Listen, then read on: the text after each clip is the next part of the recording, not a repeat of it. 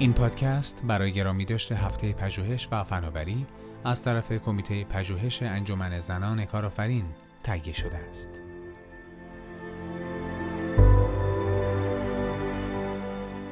تغییر مسیر، زنان، شغل و میل به پیشرفت. به قلم شریل سندبرگ ترجمه سارا ارجمند و مصطفی تروسکی. با صدای مهرندا سلام زده.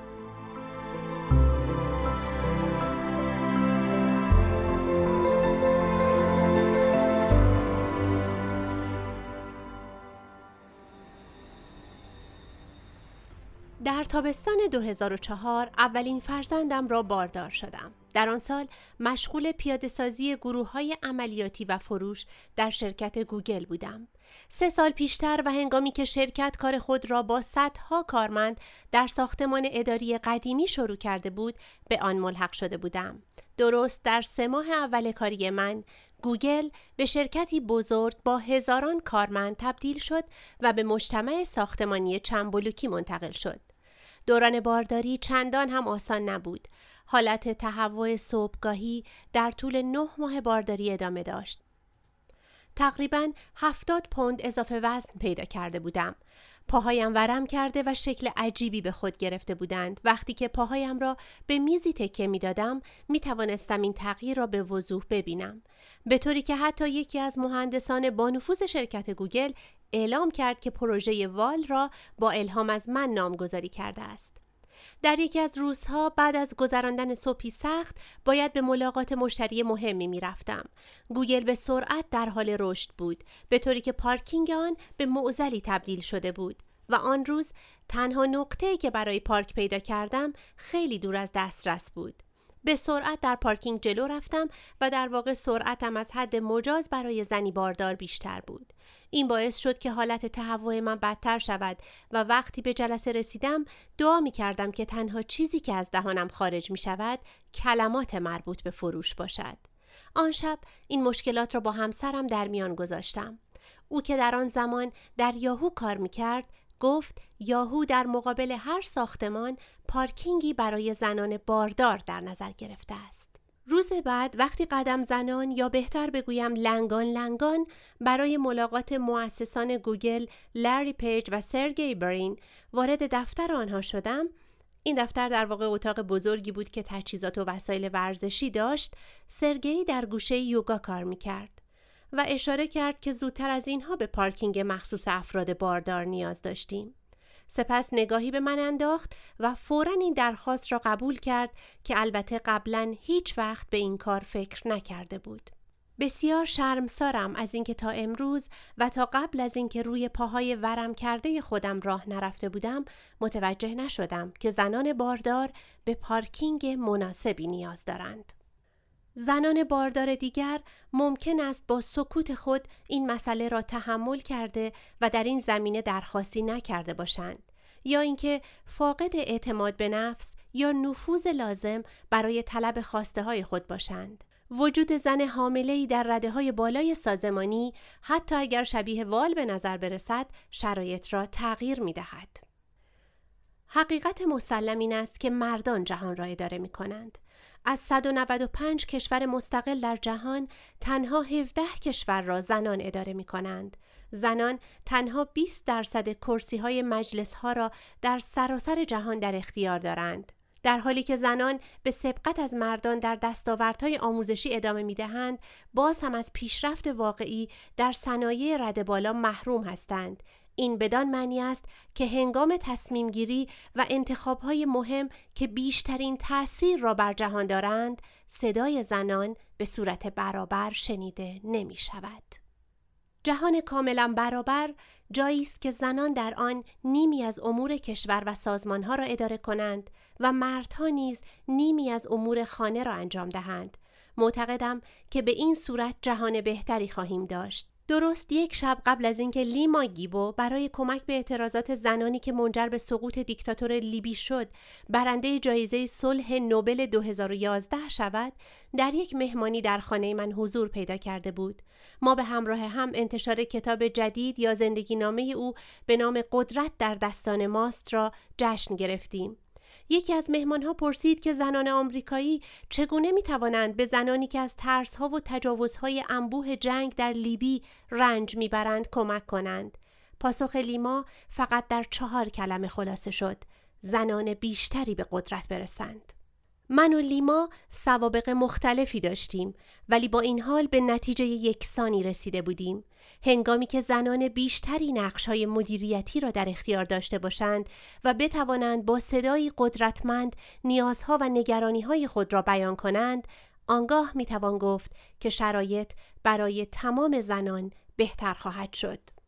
جودیت رودین رئیس مؤسسه راکفلر و اولین زنی که به عنوان رئیس مجمع دانشگاه آیوی انتخاب شد یک بار در یک سخنرانی برای زنان همسن و سال من می گفت نسل من به سختی مبارزه کرده است که شما بتوانید حق انتخاب کاملی داشته باشید.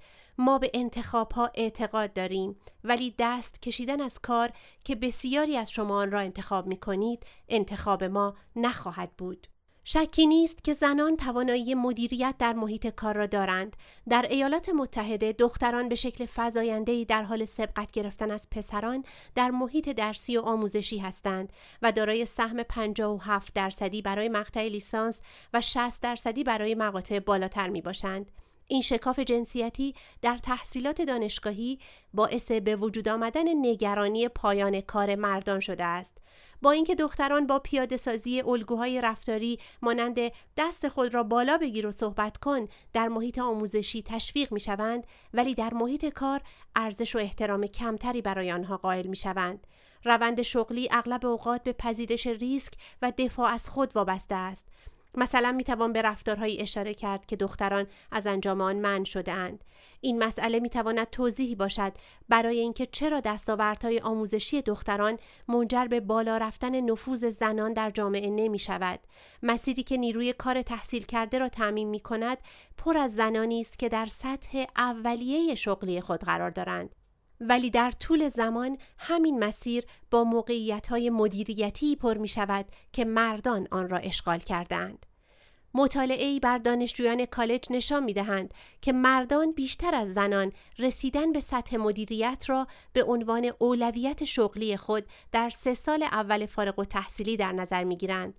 حتی در میان مردان و زنان با تحصیلات و مدارج بالا نیز مردان بیشتر از زنان خود را جاه طلب می دانند. این امید وجود دارد که این روند برای نسل بعدی تغییر کند. مطالعه جدید 2012 مرکز پژوهش‌های پیو برای اولین بار به این نتیجه رسید که در میان افراد در رده سنی 18 تا 34 سال تعداد بیشتری از زنان جوان 66 درصد نسبت به مردان جوان 59 درصد خواهان موفقیت در مشاغل پردرآمد بودند. تحقیقات اخیر درباره نسل جوان به این نتیجه رسیده است که زنان خود را به اندازه مردان جاه طلب می دانند با اینکه این تغییری بزرگ و بسیار مهم است ولی شکاف مدیریت و جاه طلبی هنوز هم از نظر آماری به قوت خود باقی مانده است.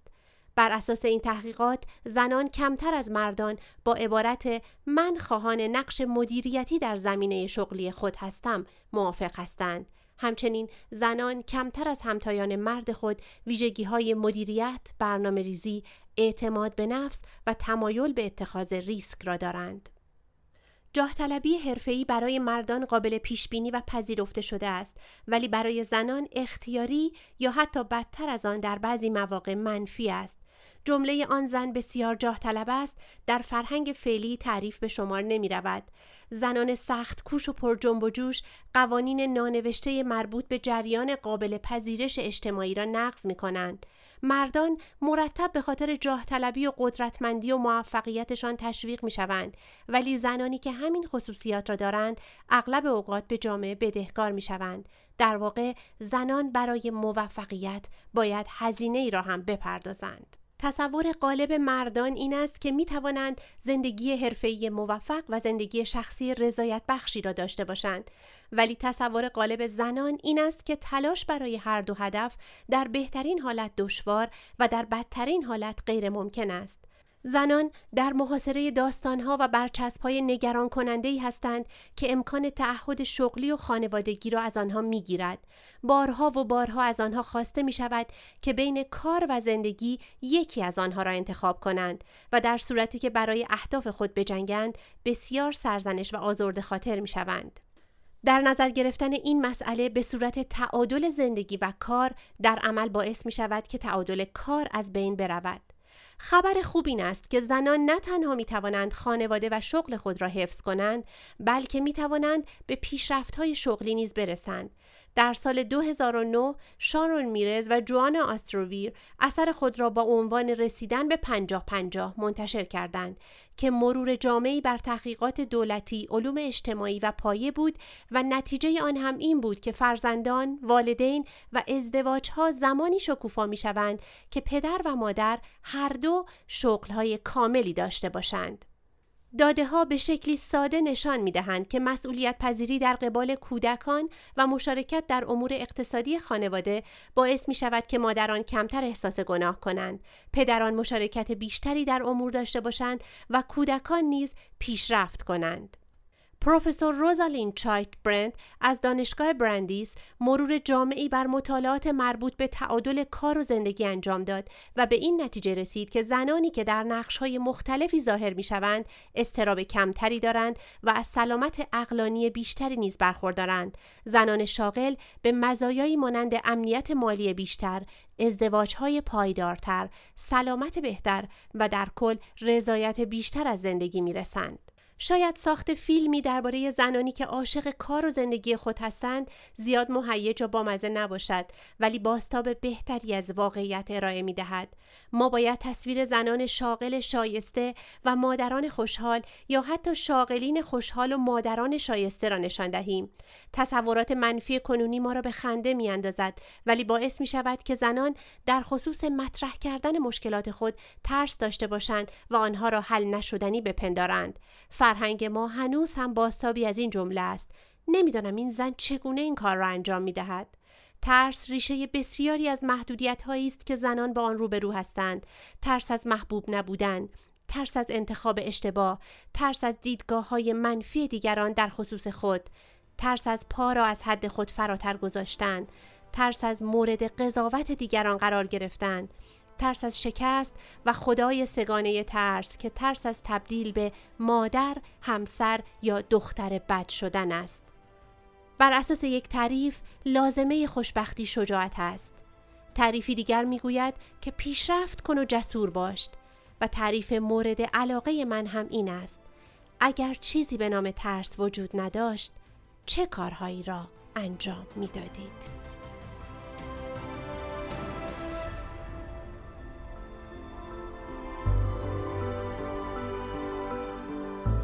این پادکست برای گرامی داشت هفته پژوهش و فناوری از طرف کمیته پژوهش انجمن زنان کارآفرین تهیه شده است.